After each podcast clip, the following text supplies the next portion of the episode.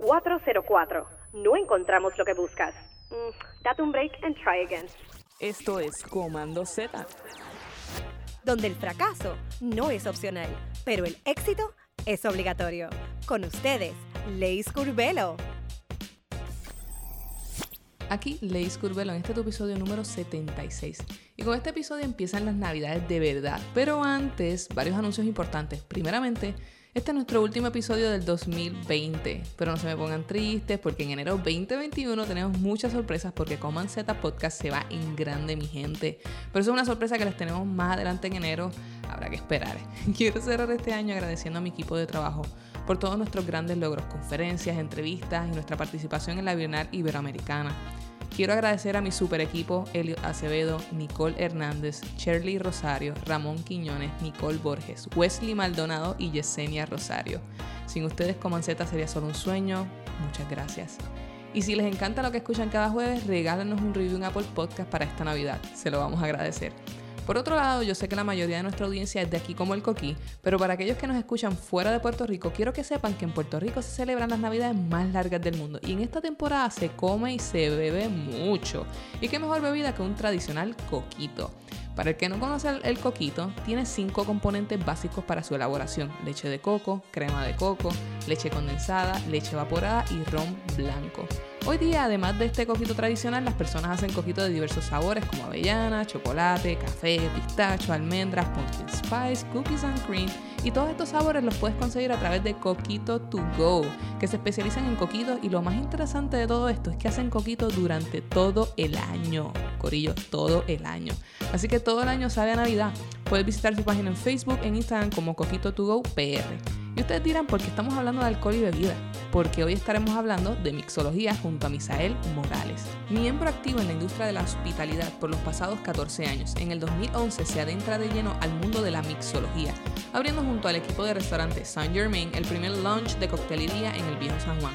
Para el 2013 se hace parte del galardonado equipo de la Factoría, en donde trabaja como bar manager desde el 2014 al 2017.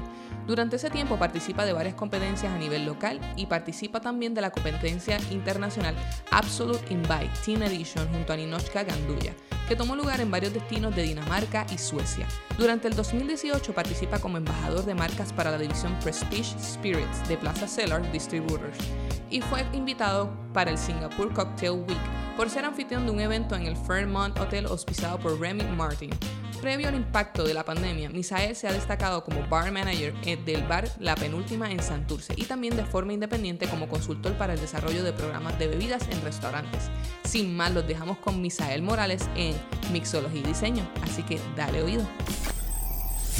Estamos en otro episodio más de Comanceta Podcast y hoy tenemos un tema sumamente interesante, un tema que la realidad muchas personas me han comentado y que tiene que ver eso con el diseño.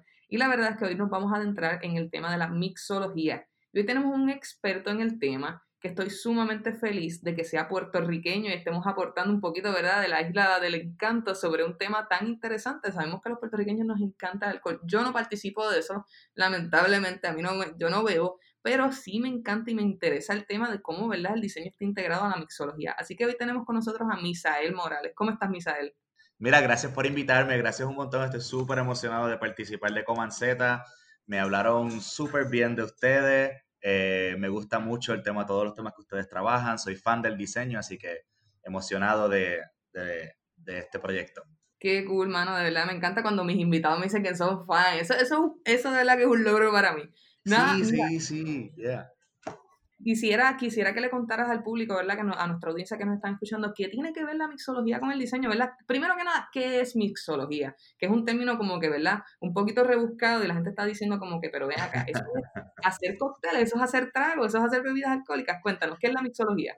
Pues mira, este, eh, la, la, mixología en sí... Eh, si lo fuéramos a definir, a mí no me gusta utilizar mucho ese término mixología, lo encuentro un poquito pretencioso. Esto soy yo, en mi opinión, este, porque realmente el arte que existe se llama bartending. Bartending es un arte.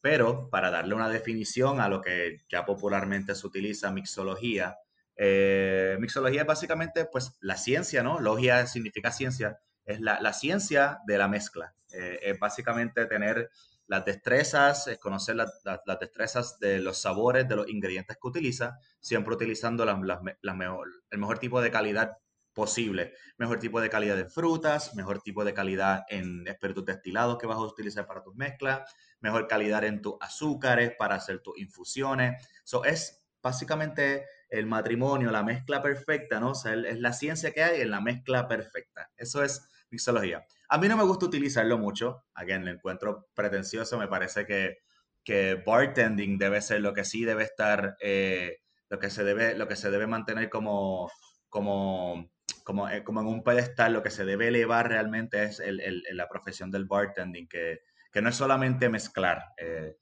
tiene, tiene muchos elementos dentro de, de de lo que sería ser un buen bartender. Hay un elemento de showmanship, hay un elemento de dominio de público, hay un elemento de... Hay otras cosas que no tienen que ver con la mezcla. De hecho, quizás la parte de la mezcla puede llegar a ser un poquito más eh, alterno, ¿no? El hecho de que tú puedas tener todas estas destrezas de entretener a las personas, de ser excelente comunicador, de ser, buen, ser un buen entertainer para tu público, ¿no? Para en el espacio donde trabajas y además de eso tú tienes un buen conocimiento en mezcla, eso es lo que hace un, una, una, persona, un duro, ¿no? En, este arte. Este, y sí, y pues eso es básicamente mixología, aunque me, te, añadí un poquito más de lo otro, ¿no? De mi, de mi opinión en sí.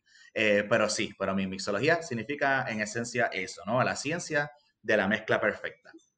No, y, y, está genial tu definición, persona, porque para mí, de, de, verdad que esos elementos que mencionaste son, son los que hacen, como tú bien dices, la profesión. Una de las cosas interesantes sobre esto es que mismo en el diseño, o sea, cuando tú estás trabajando, por ejemplo, fotografía y vas a hacer una edición de fotografía, tú tienes que hacer una mezcla de unos componentes, ¿verdad? De, de, de, luz, de composición. Muchas veces cuando se trabaja una página web, igualmente, también se hacen mezclas entre elementos gráficos, entre tipografía, entre, ¿verdad? Lo que viene siendo el background, las imágenes. Es bien interesante, ¿verdad? Todos los componentes de diseño que están atados a cada una de las disciplinas y fíjate, yo había pensado y, muy bien puntualizado el hecho de también del show, ¿verdad? Esa experiencia de la persona que, que está viviendo, ¿verdad? Y está consumiendo este trago. Pero vamos a hablar de eso más adelante, no me quiero adelantar. Em, ok, ok. lo que sí me encantaría es que le, le, hablaras a nuestra audiencia cómo el diseño está implícito en la mixología, qué, qué principios, ¿verdad? Eh, tú utilizas, eh, ¿verdad? Para, para crear o confeccionar un cóctel.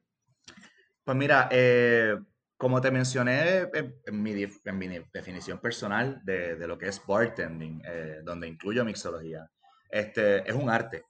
Ser, ser, un, ser un, buen bartender es un arte y pues sí, los elementos de diseño entran en juego para, para tú poder crear este, algo que a mí me, me, gusta mucho al momento de, de trabajar la parte de, de diseño, ¿no? Este, uno puede siempre pues escoger el, grado de dificultad en que uno quiere diseñar. Obviamente si uno va a trabajar un, cóctel para uno mismo, pues uno quiere siempre retarse, este, trabajar en un, grado de dificultad más alto. Pero siempre a mí me gusta comenzar con los cinco, los cinco elementos sensoriales del cuerpo humano, ¿no? La parte de, tacto, la parte olfativa, visual, eh, degustativa y de audio. A mí me gusta siempre cuando me siento escribo esas cinco, esos cinco sentidos, ¿no? Y ver en qué forma esta, esto que yo voy a crear, pues van a apelar a esos cinco sentidos. Eso es lo primero que yo hago cuando, cuando voy a crear algo que yo voy a trabajar en, en mi función. Porque me ha tocado, cuando doy consultoría, me ha tocado que voy a crear para otras personas que quizás no tienen las destrezas que yo he desarrollado en estos 14 años, pero, pero por lo menos esto soy yo, ¿no? Este, Luego de que tengo eso, ese, ese parámetro puesto, ¿no? De esos cinco, de, los cinco variantes sensoriales, ah, a mí me gusta tomar precedente. Este, y eso fue algo que ya aprendí. Yo cuando, cuando salí de la high school, de la, de la escuela superior, yo quería estudiar arquitectura. Este, eso, por eso es que te dije que yo soy amante del diseño. Este, pero no pude entrar como por cinco puntos del IGS. Estoy seguro que has escuchado montones de historias similares a esta y, yo, y, yo, y yo entré a, a, un programa que tenía la Universidad de Puerto Rico, donde tú entras a artes plásticas, eh, trabajas dos años, levantas tu promedio y entras a arquitectura. y yo me hice este, bien amigo de del, ese, ese, ese, corillo de arquitectura, este, el 2004, 2005, este, en la UBI. Y nada, pues aprendí un montón sobre el proceso de diseño y obviamente cuando les tocaba hacer una presentación era bien importante hablar de precedentes. Eh, así que a mí me gusta siempre consultar libros, consultar este, el internet es tremendo recurso, ver qué está ocurriendo en las diferentes bares, eh, no, y bares de tendencia, ¿no? Bares que, que, sí tienen una posición de vanguardia ahora mismito en la industria, ver qué está ocurriendo y ver en qué forma ellos trabajan, pues balance, eh, balance en coctelería, eh, más que nada es como tú mezclas los elementos ácidos con los elementos dulces y en qué forma, pues juegan en combinación con el espíritu destilado que se utiliza, cómo, cómo lo va a trabajar. So, esa sería mi segunda parte, ¿no? Eh, trabajo mi parte, la parte sensorial, como yo voy a apelar a los cinco sentidos, aunque no, aunque no los toque todos, ¿no? Pero siempre está ahí esa primera parte. Segundo, miro precedentes. Luego de mirar el precedente, empiezo a escoger qué espíritu voy a utilizar. Hoy creo que quiero hacer, llevo, llevo pensando este, todas estas semanas, estos meses, este trago que yo podría hacer con ron, que me mezclaría súper bien, quizás con mantequilla. ¿Sabes? Esa es mi, mi, forma de pensarlo. Um, luego de eso es mezclar, probar and repeat. Y poco a poco lo voy llevando hasta que voy dándole checkmark a todas esas cajitas. Mira, pues este cóctel, si yo lo hago de esta forma, puede que termine en, una, en un color marrón. Mira, ahí, ahí trabajo el aspecto visual. Este, cuando, lo, cuando vamos a decir que lo completé, tengo mi cóctel balanceado. Este, ¿cómo, lo voy a, ¿Cómo yo voy a pelar el aspecto eh, olfativo? Mira, pues yo puedo pelar esta cascada de naranja y al final de terminar el cóctel le puedo echar del zumo de naranja o puedo hacer una técnica de hidrosol y hacer como un tipo de aerosol aromático que tenga que ver con los sabores que tengo adentro y son múltiples las formas, pero para poner, volver a destilar todo esto que te acabo de decir en, uno, en un 1, 2 y 3 de, mi proceso de diseño, pues es eso. Lo hago las cinco, eh, las cinco sentidos y luego de eso busco precedentes. Me encanta cómo, cómo, lo explicas, porque incluso han habido charlas, múltiples charlas, eh, que hablan sobre cómo apelar a los cinco sentidos y la importancia que tiene en el diseño, ¿verdad? Eh, mencionan que un diseño completamente eficaz, funcional y hasta cierto punto, ¿verdad? Eh, que es un diseño memorable, apela mínimo a dos sentidos. Hay un buenísimo ejemplo eh, de una charla que mencionan de un chico que estaba tratando, ¿verdad?, de confeccionar un reloj que no fuera un reloj regular, que no fuera un reloj simplemente que te avisara la hora con solamente mirarlo. Y la realidad es que un compañero de él que también estaba participando, ¿verdad?, del ejercicio, hizo un reloj que permitía que cada vez que el sol apuntaba a cierta, dependiendo de las horas, ¿verdad? El sol apuntaba a ciertas zonas, tenían ubicados unos recipientes que tienen, tenían diferentes aceites. Y según, ¿verdad? El sol apuntaba, se calentaba el aceite y producía un olor. Así que ya él sabía que a las 3 de la tarde iba a oler a lavanda. Así que bien interesante. Eso está bien brutal.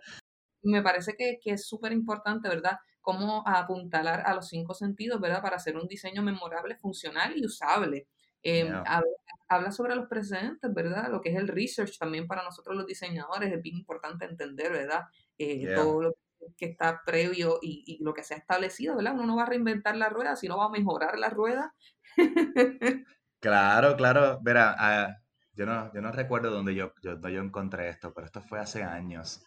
Era esta, esta, este, esta publicación que se, llama, se llamaba en inglés Everything is a Remix. Y era este artículo sobre cómo, este, bueno, la tesis de ellos era no existe idea original, aunque pues uno puede debatir en eso. Pero la verdad es que eh, uno, uno siempre puede eh, tratar de sacar algo bueno de algo que ya existe y, puede, y la, inspiración es real, tú sabes, eso de, de no, eh, te estás copiando de mí y, y, dejar entrar que los egos se metan en juego. Y créeme, en la escena de Bartender hay mucho ego. este, so, nada, eso, eso, eso es BS, este, tú sabes, uno, uno necesita encontrar eh, esos elementos que, mira, esto funcionó, yo, yo creo que yo puedo hacer algo similar y quizás traducirlo a este, a este licor o traducirlo a este formato, ese mismo elemento, pero traducido a este formato. De los cócteles más nítidos que yo he visto y de la cosa más sencilla fue en este lugar en Chicago, y sorry que te, te, te, te cambia ahora con esta historia, pero Pero en este lugar en Chicago, esto fue como el 2014 o 15, yo fui para allá. Este, que en ese tiempo esto era súper vanguardia. Quizás ahora es algo que todo el mundo conoce, pero en ese momento para mí era, wow, increíble. Este, yo trabajaba en la factoría en ese momento. La factoría abrió en el 2013, esto fue en el 2014. Eh, el lugar se llama The Aviary y ellos tenían todo esto de cócteles de experiencia. Era un restaurante, pero de cócteles. Tú te sentabas, te tomaban la orden y pasaba por un proceso de lo que llaman una línea, ¿no? En la cocina hay una línea y termina el plato en la ventanilla y te lo llevan a la mesa. Pues el mismo sistema, pero para cócteles. Oh, y este cóctel tan sencillo como un old fashioned, que tiene, que es muy popular ahora, probablemente lo has escuchado, tiene cuatro elementos ese cóctel, agua, azúcar, bitters y el espíritu destilado, pero el formato de cómo ellos lo presentaron fue todo. O sea, es un cóctel previo a los 1920, finales de los 1800, que ellos te lo sirven en una esfera, como un tipo de, de, periferal que, que, ellos mismos crearon con una goma y una pesa en el medio, que esa goma pues estira y funciona, tiene función tipo resortera, como un slingshot. Y cuando tú te sirves el vaso, tú, tú aprietas el anillo del vaso, levanta, tocas la pesa que está en el medio, no la agarras, levantas, ¿no? Y obviamente, pues, la goma hace, hace resistencia. Tú sueltas la pesa y como en forma del slingshot resortera, sueltas la pesa, choca contra el bloque de hielo y se abre, se abre el, cóctel, ¿no? Eh, es como, se llama old fashioned in the rocks, porque tú rompes el hielo y está el old fashioned completo en tu vaso. So, ellos no inventaron el old fashioned, pero inventaron el método de cómo servir el old fashioned a su manera. Así que para mí, tomar precedente, no importa qué arte tú haces, es imperativo. Es más, voy a decir que es obligatorio. Y ya, continúa, perdón, me calla la boca. Bueno, en verdad que diste, diste en el punto, porque mira, por ejemplo, nosotros en el diseño digital específicamente, nosotros tenemos un término que es experiencia de usuario y no es otra cosa que exactamente eso, ¿verdad? Lo que pasa es que la gente lo asocia con digital, pero es como tú logras, ¿verdad? Que tu usuario tenga la mejor experiencia de tu producto digital, de tu servicio, de tu página web, ¿verdad? Y eso está implícito en todas las demás disciplinas. Y eso que tú me acabas de explicar es experiencia de usuario en la coctelería. Exactamente. mira, no, no, lo conocía con ese término profesional, pero me gusta mucho experiencia de usuario. No, es súper interesante entender, ¿verdad?, cómo, cómo todos estos principios del diseño están integrados incluso en este tipo de disciplina. Yo esta pregunta la tenía casi para el final, pero yo, está, hay que seguir este tema porque está genial. Cuéntanos, ¿verdad?, ¿Qué, ¿qué, tú haces, ¿verdad?, o cómo haces experiencias alrededor de un cóctel, ¿verdad? Ya eh, nos, nos diste este súper ejemplo, em, pero a mí me gustaría, ¿verdad?, también entender eh, lo que es la experiencia de usuario cuando tú haces ese show, ¿verdad? Hay ciertos claro, claro que le dan ¿verdad? un poco más de consistencia ¿verdad? a lo que es la bebida. Eh, cuéntanos cómo tú haces ¿verdad? Eh, una experiencia de usuario alrededor de un cóctel. Dale, sí. Pues mira, te, eh, te, lo voy a, te la voy a contestar con, con probablemente mi... mi el, el, yo, he hecho varias competencias este, y probablemente mi reto favorito fue una competencia que hubo aquí entre bartenders locales en Puerto Rico para una competencia que se llama World Class, este, y el reto era, o, el tema detrás de, la competencia era utilizar tecinas, utilizar té. Eh, y el reto era un reto a ciegas, era un reto donde tú tenías que llegar preparado, ¿no? Y, este, y es como en el diseño, tú sabes que, te, te, bueno, esto por lo menos en arquitectura, so, tú sabes que siempre hay problemas, ¿no? Hay, un problema, pues quizás el terreno es de esta forma y tengo un problema de nivel, tengo un problema de zonificación, o, ¿sabes? Siempre hay un problema. Y me, gustó atacar este reto de una forma similar a como, como, como un reto de diseño, ¿no? Este, tengo un problema, yo voy a llegar a esa competencia sin saber qué... El, ok, déjame explicar el reto primero. El reto era, te van a dar un cóctel y tú tenías dos o tres minutos, no me acuerdo exactamente cuánto tiempo era, dos o tres minutos para crear una presentación en donde el cóctel esté infusionado con té. So, yo tenía que... Ajá, so, ese era el reto. El reto era hacer una presentación de un cóctel que tú no sabes. Este, nos dieron una lista de como 25 cócteles, que uno de, uno de esos va a ser. Este, y el reto era infusionarlo con té y hacer una presentación. Así que, pues yo, yo fui, yo fui para, para allá con el mindset, ok, pues yo tengo que resolver el problema del reto antes de yo llegar. Yo tengo que tener mi presentación completamente lista y atacar el problema de que cualquier cóctel me tiene que amoldar a esa, a esa presentación que ya yo hice o que, yo, que yo voy a, preparar.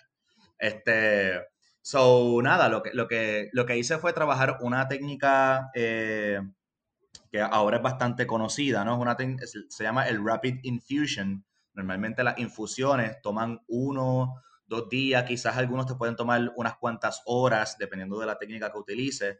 Eh, pero básicamente el Rapid Infusion es utilizar presión atmosférica para combinar eh, y hacer homogéneos dos ingredientes distintos. Eh.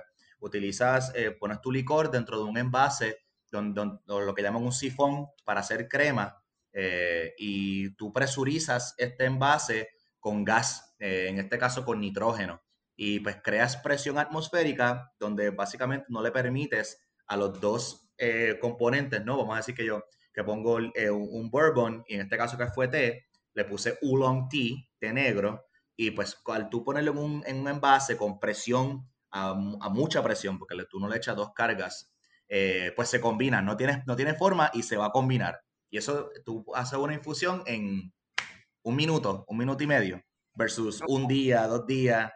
Este, so, esa fue mi solución al problema. No importa qué cóctel me toque, hago el cóctel, pero el espíritu base yo lo voy a infusionar de, utilizando este método, esta técnica. Y esa fue mi forma. Bien. Entonces, eso fue la parte eh, um, no, de sabor, gustativa, ¿no? Mi, mi, mi, mi, cóctel, ¿no? Mi cóctel va a tener de sabor, mi espíritu base, bourbon con, con, con sabor a té negro.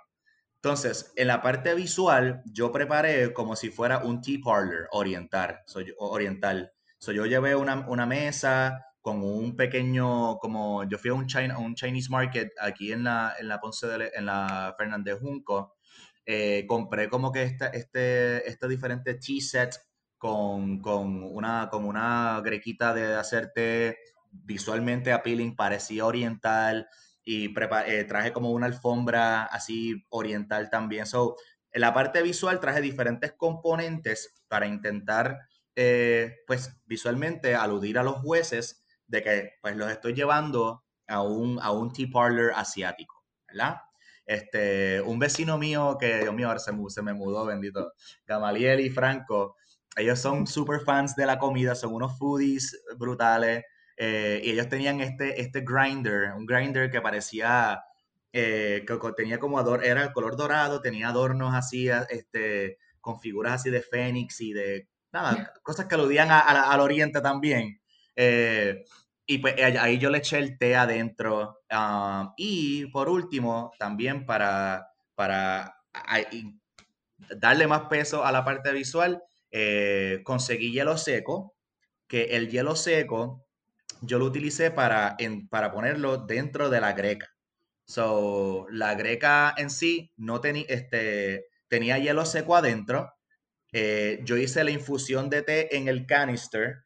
Cuando yo hago la infusión y yo vierto la, eh, el, licor infusionado dentro de la, de greca de hacer té, ¿no? Del, del pot, cuando yo lo echo, el hielo seco reacciona y empieza a botar mucho humo pero no solamente mucho humo que, que alude a, calor, a que something's brewing, algo, se está colando ahí, sino que también bota el olor del té. Y ahí estoy aludiendo a la parte olfativa. y luego de eso, eh, en, otro, en otro vaso, voy a, voy ir mezclando el vermouth, porque el cóctel que me salió fue un Manhattan.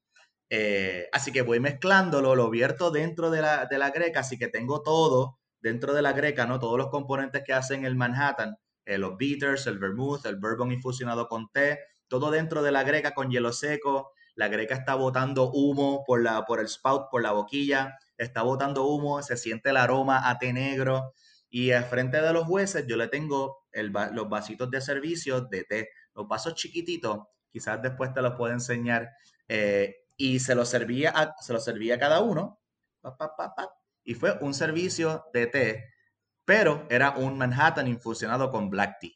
Eh, pero sí, fue súper cool. No gané, no gané, llegué en segundo lugar, pero no gané porque me pasé del tiempo, me pasé del tiempo y tú sabes, el tiempo era, cinco minutos para presentar y Ya, me pasé de tiempo, me pasé como por 20 segundos, una cosa así. Ave María. Pero sí, pero, pero ve, eh, para contestar, sé que me fui en la historia bien largo, pero nada, para, para contestar la pregunta, que no quiero irme sin contestarla. So, ¿Cómo lograr la experiencia? Pues eso mismo, ¿no? Hay diferentes elementos, ¿no? Obviamente las, destrezas que uno aprende, los precedentes que uno busca. Yo antes de, de atreverme a competir, yo vi a, a, a, muchos de mis compañeros competir, yo vi a Edwin Borrero competir, a Mario Seijo, a Leslie Cofrecillo, fui a sus competencias a ver lo que ellos hacían ver cómo ellos trabajaban. Mira, mira cómo Edwin utiliza el hielo seco eh, para, para, crearle el, el, el, aspecto visual de que hay humo.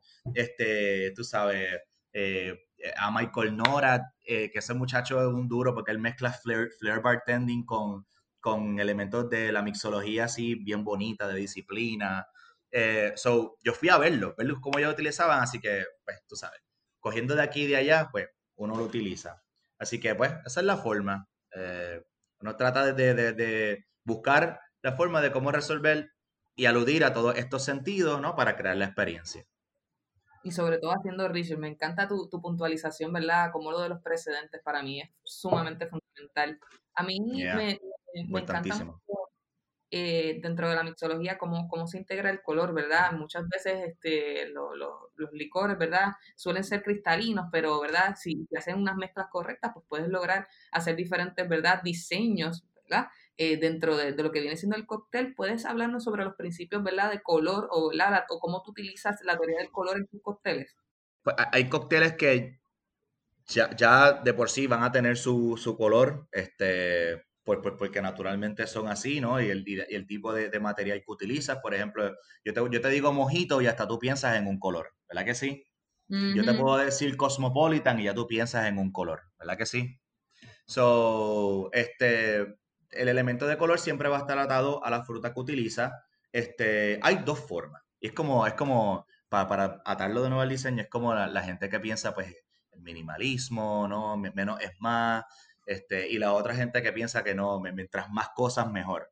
Este, hay diferentes estilos de coctelería que trabajan el color de una forma distinta. Este, por ejemplo, en este lugar que te mencioné, The Aviary, ellos trabajaban mucho lo que se llaman clarificaciones. Eh, y, lo, y, lo, nítido de, de, la clarificación es que el, el, trago, el cóctel, se ve perfectamente cristalino, perfectamente transparente. Sin embargo, tiene, lo, tiene todos los elementos de un cóctel. Ellos hacían un Moscow Mule, que es uno de los cócteles más populares ahora mismo, pero el Moscow Mule lo hacían completamente transparente. El Moscow Mule tiene, tiene una, una cerveza de jengibre, una soda de jengibre, tiene lima y tiene vodka. So, el jengibre es marrón en color, la lima es verde en color, eh, la vodka es cristalina. So, ellos trabajaban un método para clarificar los jugos de, de la, del jengibre de la lima de tal forma de que la experiencia fuera como si estuvieses tomándote un vodka, vodka solito, pero es el cóctel. So, eso era súper interesante, eso era súper cool. Y a su vez también está pues las personas que pues trabajan los colores por su, por su valor de color, ¿no? Este, yo por mi parte, la parte visual en, en, cuando, cuando creo cócteles, yo no me dejo llevar mucho por los colores. Eh, a mí me gusta mucho más el balance, la textura, el sabor del cóctel cómo termine viéndose, pues yo no le doy tanto peso, eh, pero sí uno lo puede trabajar. So, la forma que, que, uno puede trabajar este color ¿no? es utilizando el valor del color que tiene la fruta que quieras utilizar, este, a menos que vayas a trabajar clarificaciones, ¿no? Si haces un Cosmopolitan, utiliza eh, cranberry, te va a dar un color este, rojizo o quizás rosado. Eh, también hay licores como el Campari que imparten color, este, que dan así también colores rojizos. Eh, hay tesis eh, que también, eh, hay un té que lo he utilizado para hacer eventos con, con, en el 2018 trabajé con, con Plaza Sellers y trabajaba mucho con la Ginebra Hendrix, que es súper popular, que ellos la distribuyen. y yo hacía gin tonics, pero con té. Y el té se llama Butterfly PT. Y el Butterfly PT lo que tiene de interesante es que cuando tú le integras un elemento ácido, el té reacciona químicamente y cambia de color azul a color violeta en tu cara. Como que así mismo tú. Y, la, y la gente se volvía loca con algo súper sencillo. este, no, servirte un gin and tonic y de momento, espérate, espérate, déjame echarte un poquito de, limón. En vez de darle el limoncito para que la gente se lo eche después, no. Yo venía, le, obviamente, como tú dices, la experiencia de usuario, les decía, espérate, espérate, ellos como que se iban ahí y los, detenían, no, eh, no te vayas, déjame echarle la magia. No, detrás de la marca de Hendrix hay como que lo esotérico, ¿sabes? Eso eran cosas que ellos trabajaban en su marca. Yo, espérate, déjame, déjame darte magia. Y le echaba un poquito de jugo de limón y el usuario, ¿sabes? La persona cuando tenía el cóctel y lo miraba y se le cambiaba violeta así, era como que, ¡eh, rayete! ¿Qué es esto? Tú sabes, algo así tan sencillo como echarle jugo de limón a un trago y que cambiara de color azul a color violeta, era como que, ¡wow! ¿Qué es esto? So, so sí, la forma de trabajar colores en coctelería es eso, es utilizando el valor intrínseco de la fruta que utiliza, ¿no? Los strawberries is gonna give you a red, eh, perdón, para el inglés. Eh, eh, fresas te va a dar un color fresa. se utiliza, hay un cóctel que me gusta mucho de Ginebra que se llama el Bramble, que es con blackberries, te va a dar un color como púrpura oscuro. eso está en, en, en, en, lo que, en lo que la persona que quiera crear quiere utilizar. Irse por ahí con eso, pero pero ya, that's how así como yo trabajo colores, utilizando el valor, el valor de la fruta o de lo, del ingrediente que, que quiero utilizar. Me, me, encanta que dijiste, ¿verdad? Cómo, cómo puedes, eh, a través de la, porque esto es, hasta cierto punto es química, ¿verdad? Este, cómo tú sabes, este, ¿verdad? Cómo se va a comportar ese elemento, el cítrico, cómo se logra ese color, ¿verdad? Y se, y se cambia dependiendo, ¿verdad? Del componente. Eh, me parece y, esa, y ese truco me lo enseñó un, un colega, este, que lo, que lo encontró así researching, este, haciendo research y me lo enseñó. Y yo, wow, mano, esto está súper cool. Después yo lo encontré que lo utilizan en. Hay un bar en Londres que es, que es temático de Harry Potter. So, tú sabes que Harry Potter es todo magia y wizardry y whimsical y toda esa cosa. So, ellos utilizan mucho el, el té de, de, Butterfly Pea para, para, para, hacer sus cócteles. Qué brutal. De verdad que, que es e-, es un mundo completamente impresionante, ¿verdad? Y como bien dije, tiene que ver con la química, con la composición de elementos, o sea, hay tantas cosas con las cuales uno puede jugar a nivel de, ¿verdad? de, diseño, de teoría de color, eh, de composición. Hay algo bien interesante también en, en la creación de cócteles y es trabajar con, con, el peso y el balance, ¿verdad? Porque dependiendo del licor, hay licores que son más espesos, hay otros que, ¿verdad? Dependiendo si el bosque es muy liviano. Cuéntanos cómo tú lo balance, ¿verdad? Dependiendo de la, de, de la mezcla yo más que la parte así visual de, del cóctel en sí, quizás los elementos que, acompañan visualmente al trago, especialmente en una presentación, son importantes, pero si algo para mí es bien importante, es el balance en sabor. Eh, cuando yo, cuando tú me preguntas balance, yo antes de pensar eh, el, balance visual, no pienso en eso. Yo pienso en el balance de lo que, de cómo sabe. Eh, porque a fin de cuentas, uno, uno alude a los diferentes sentidos, pero a fin de cuentas esto es un producto, esto es un, un, producto que, el, que, el, que el, usuario, ¿no? el invitado de tu barra, eh, el invitado a tu casa, lo va a tomar. Y si no es de gusto, pues se puede ver súper lindo. Puede oler a, a, Dama de la Noche, puede oler a Agua de Azar, puede oler a Gloria, tú sabes. Pero si sabe malo, perdiste, tú sabes perdiste. So, cuando tú me hablas de balance, yo pienso inmediatamente en sabor. Eh, y en la forma en que, en que yo trabajo balance, ¿no? Este, hay, hay, hay diferentes elementos. El, para mí el elemento más importante es que tú quieres que sea el protagonista en tu cóctel.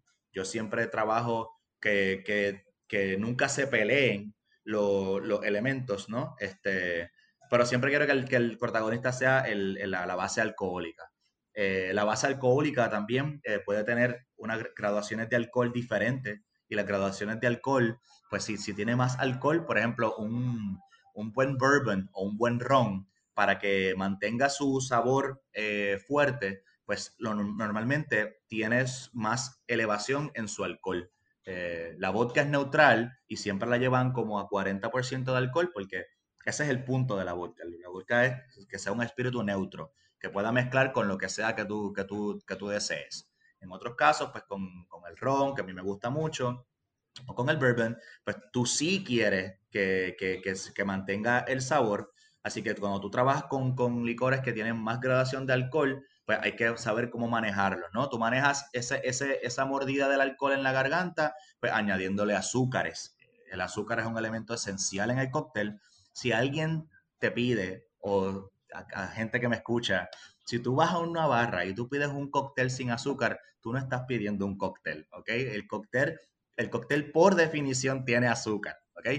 es bien importante que vayan con la mente abierta a tomar un cóctel que tenga azúcar. No sé, al otro día corren una milla, pero sí, los cócteles llevan azúcar. Es la, forma, es la forma en que se maneja el balance, ¿no? Cuando tú trabajas elementos ácidos, ¿no? De las formas más, de las formas más sencillas de tomar un cóctel es un sour.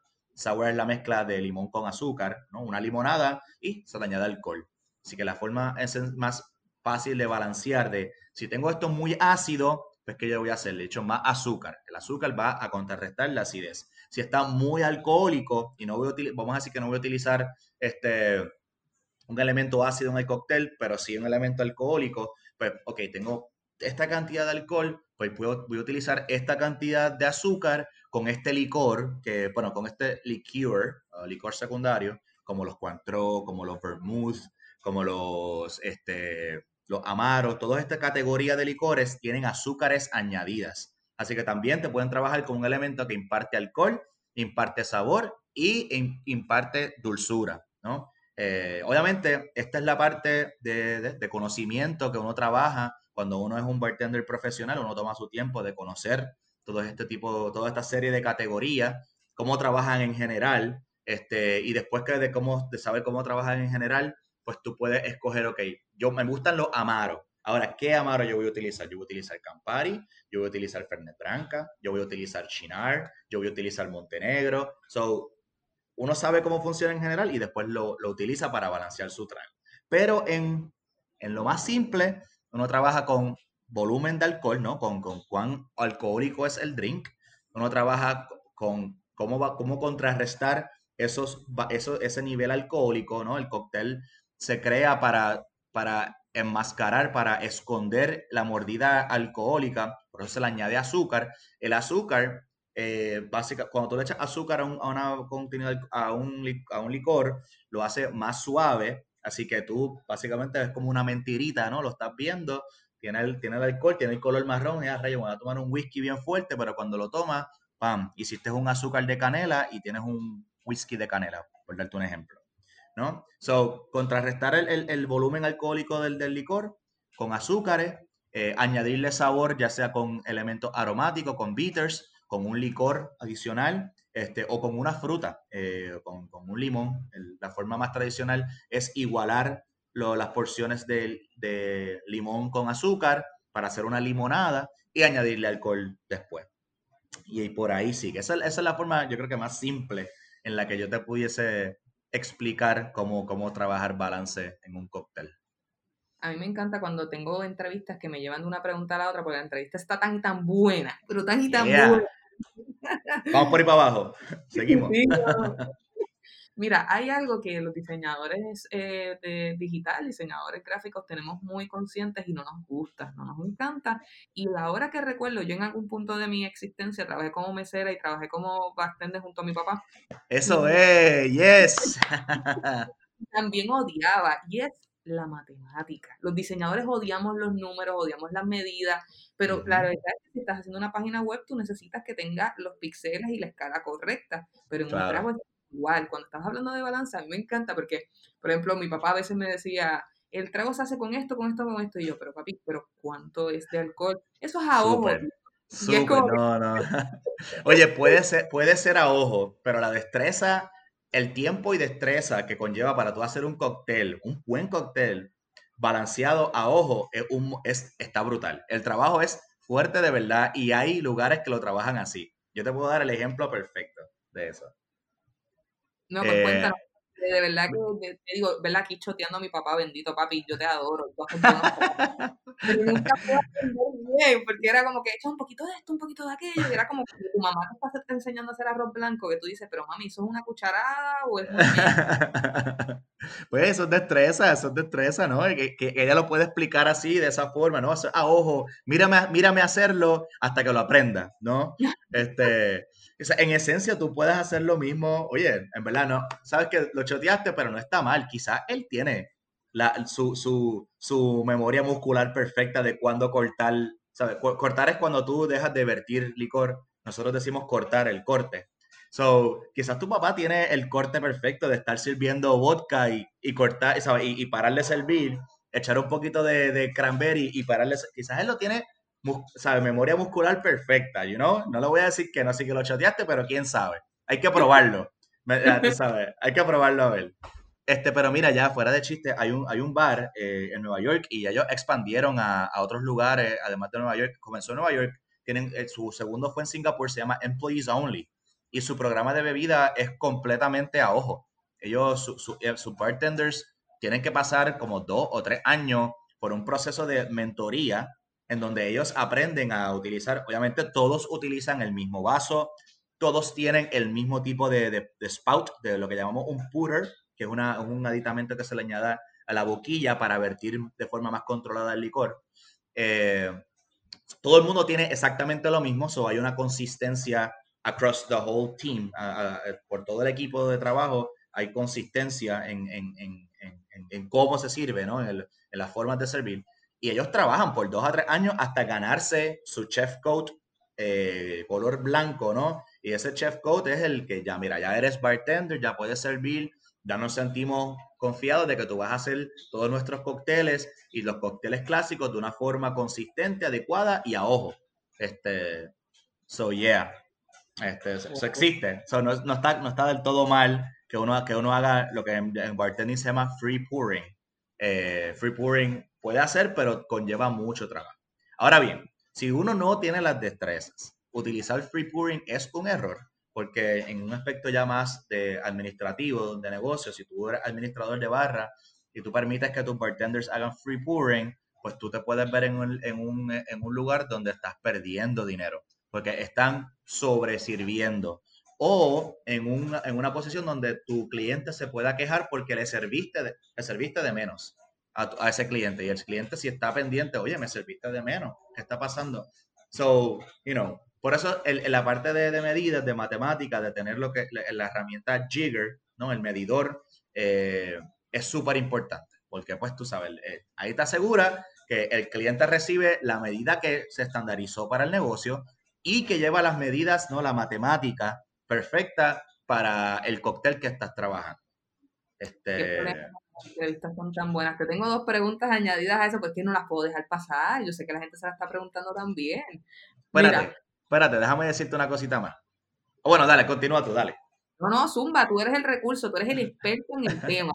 O sea, cuando, cuando utilizas cuando utiliza jiggers, cuando utilizas los medidores de, de la barra, eh, eh, hay, hay, una, hay, una, hay una medida que es la, la, la, lo que le dicen la clásica, algunos le dicen el golden ratio de, la, de los cócteles, que es un, uno y medio, una y media onza, tres cuartos de onza, media onza y un cuarto de, de, los licores que vas a utilizar. Una y media de tu, de tu licor, de, tu, de tu base alcohólica, tres cuartos de onza de algún vermut o, o algún licor secundario, media onza de, de, de, lima, de un elemento cítrico, y un cuarto de onza, ya puede ser de, de, de azúcar o de, o de bitters.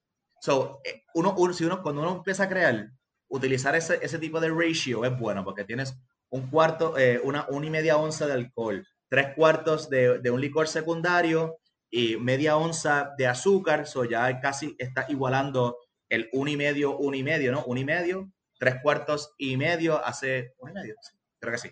Este, so, ya, yeah, so llevar, llevar la matemática a, a, ese, a ese nivel. Perdón que te interrumpí, dale.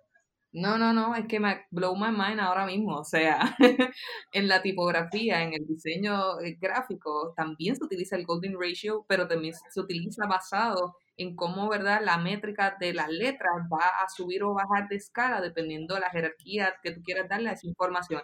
¡Wow! Ah, cool, ya. Nice. O sea, esto está a otro nivel, ¿verdad? Estoy súper. Yeah, yeah. Hecho, sí.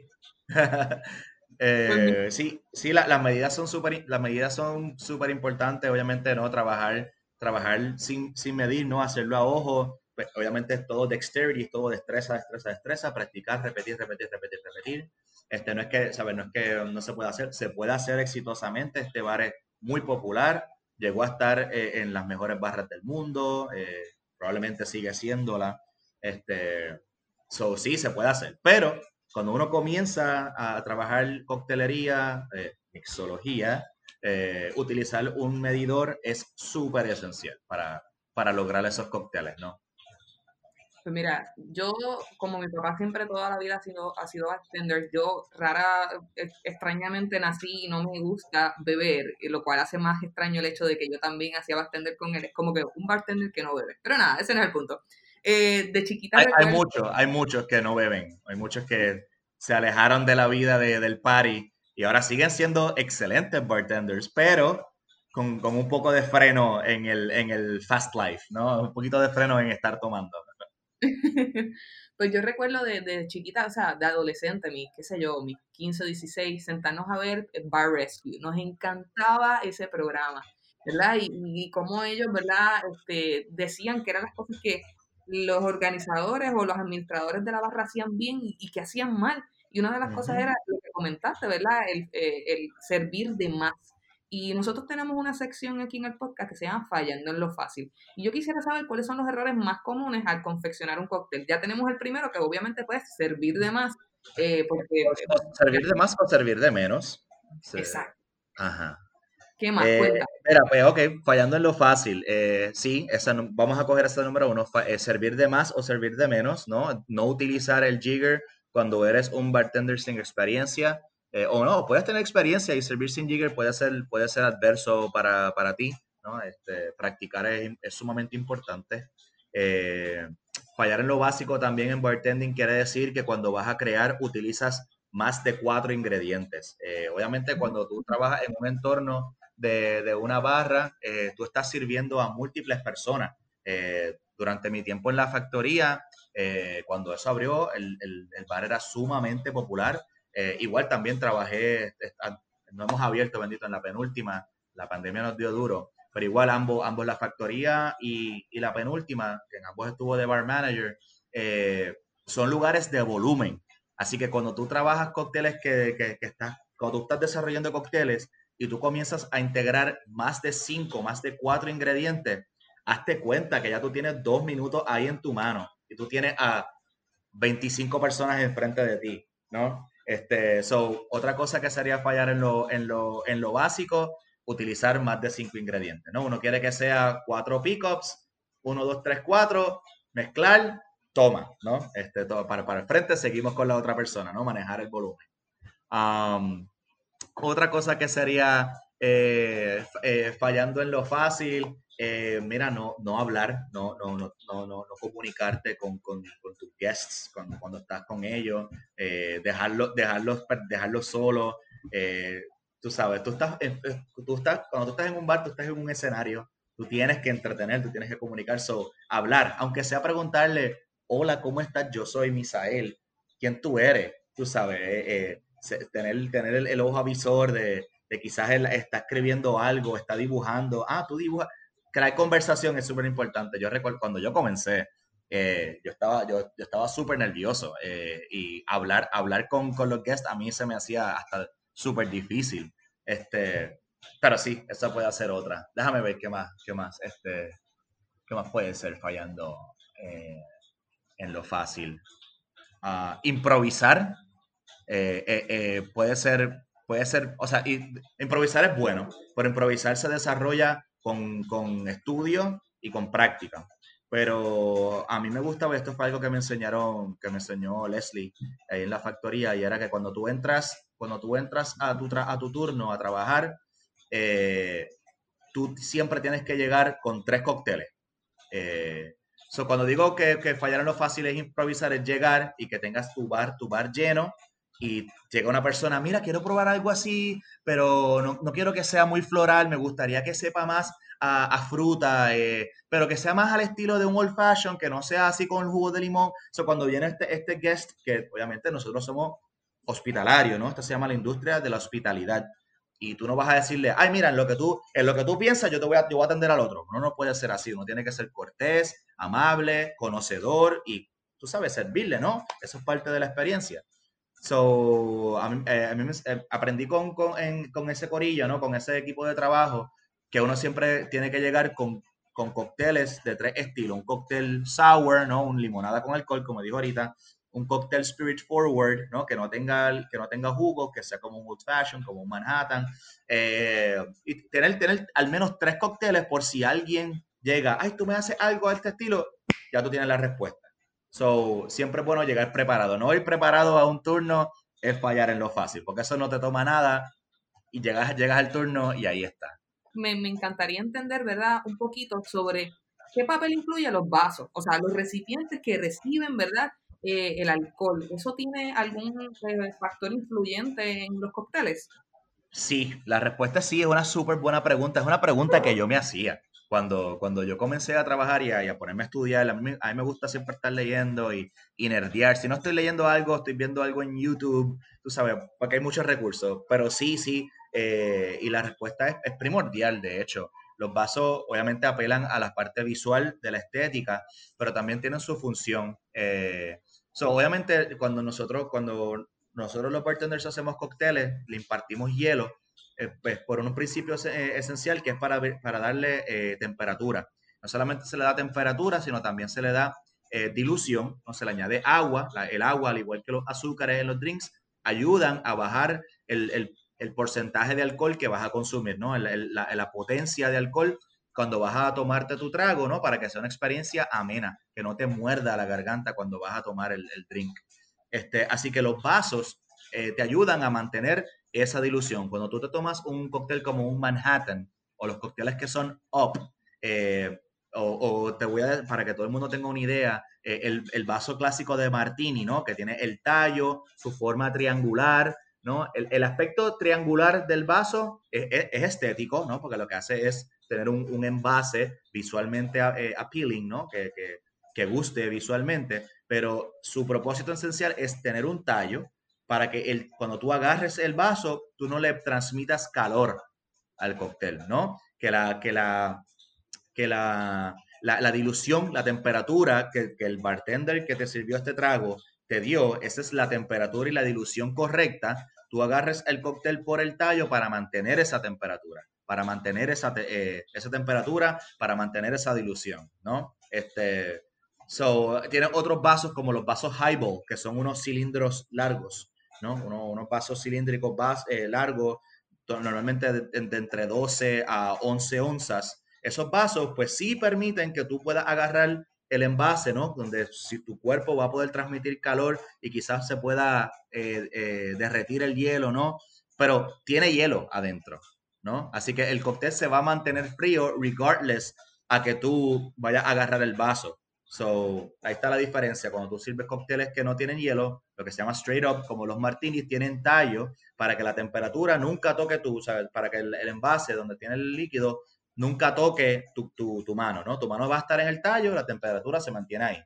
Versus los otros vasos que son más largos o los, o los, o los bajitos, los vasos de roca, ¿no? Implícitamente dice que lleva hielo pues tú lo, tú lo puedes agarrar con tu mano y aunque le pases calor, ¿no? Tu cuerpo corporal se mantiene frío, se mantiene siempre con, su temperatura.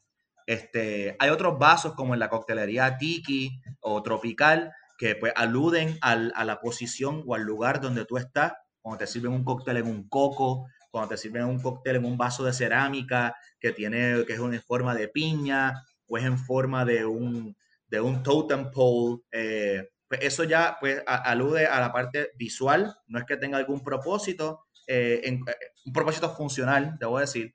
Eh, el propósito más que nada es para aludir a, al espacio, ¿no? Cuando tú, de momento estás en, por ejemplo, estuve en, Chicago y fui a un bar que se llama Three Dots and a Dash, estoy en medio de la ciudad, en downtown, pero me metí en este basement, bajé la escalera y cuando entré el lugar está completamente eh, eh, diseñado y, cubierto de palmas y palmeras y la gente vestida con camisas hawaianas. So, ya un, elemento visual de, experiencia de que yo estaba en downtown Chicago, pero me metí en este basement y estoy en este lugar. Pues obviamente eso va acompañado de los envases, de lo que vas a tomar.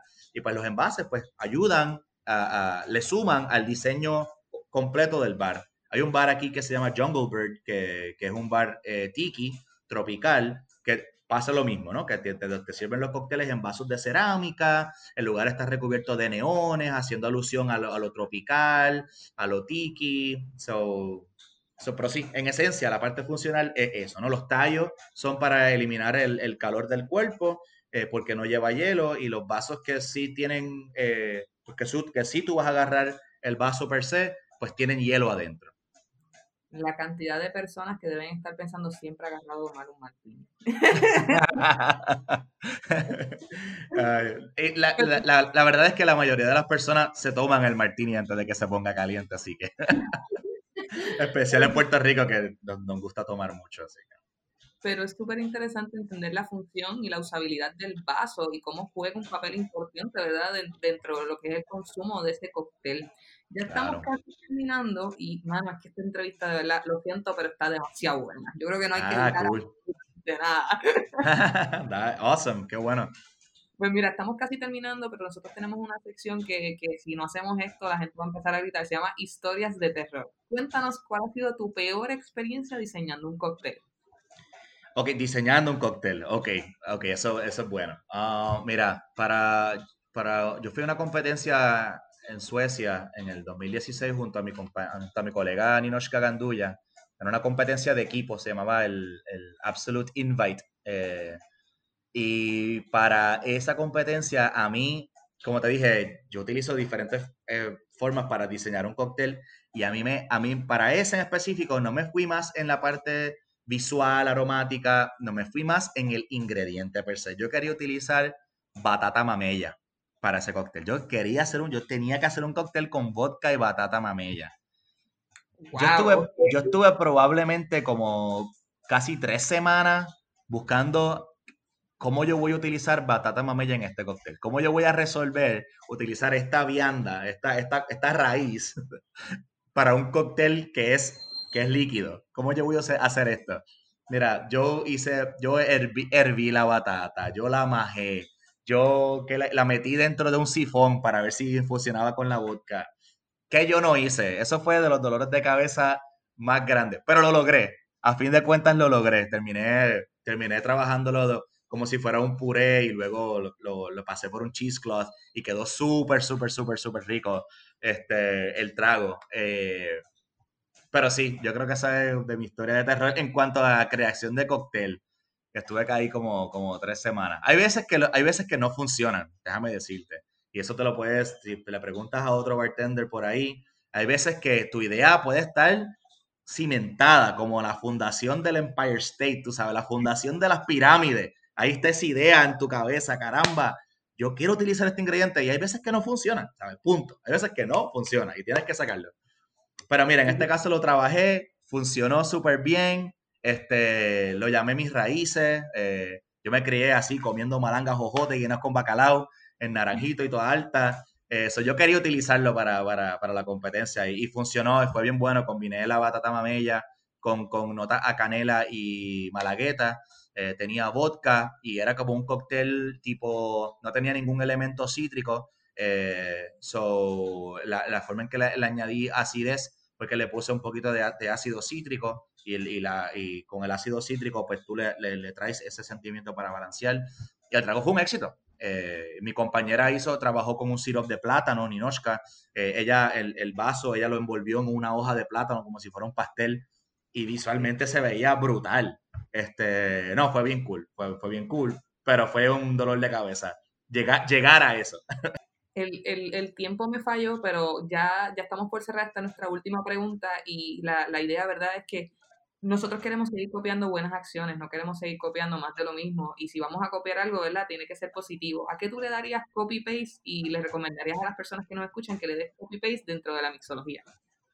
Ah, mano, eh, yo dentro de la mixología, eh, darle copy-paste a una, a, una buena receta. Eh, si, si, si tú buscando algo para hacer en tu casa, para entretenerte durante la pandemia, encontraste una receta que cuando lo aprobaste te gustó, repítela y, e intenta variar, eh, eh, eh, manteniéndote en esas mismas proporciones de la receta, intenten variar el, tipo de, por ejemplo, si la receta te habla de un azúcar, este, intenta variar con el qué azúcar. Si dice un simple syrup o dice eh, azúcar granulado lo que sea, pues, intenta utilizar miel o otro tipo de endulzante. Eh, o en el caso de, del elemento cítrico, en vez de utilizar limón, utiliza toronja. so, en lo que es mixología en sí, dale copy-paste a una buena receta y haz la tuya. ¿no? Si dice, si dice whisky, pues en vez de whisky hazla con ron o hazla con mezcal. Este, so, yo pienso que, que eso sería um, lo mejor dentro de mixología, que más darle copy-paste que, que, una buena receta. Ya.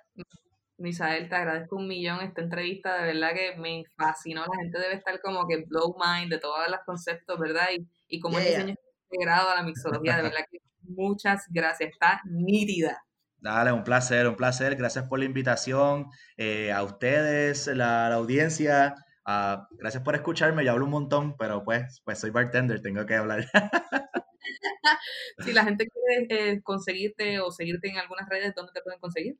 Pues mira, sí, me pueden conseguir por mi nombre en Instagram. Eh, yo es Misael Morales Ramos, a través de Instagram, ¿no? A Misael Morales Ramos. En Facebook por Misael Morales sí, esas son las dos plataformas que más utilizo. Eh, ya, así me pueden conseguir.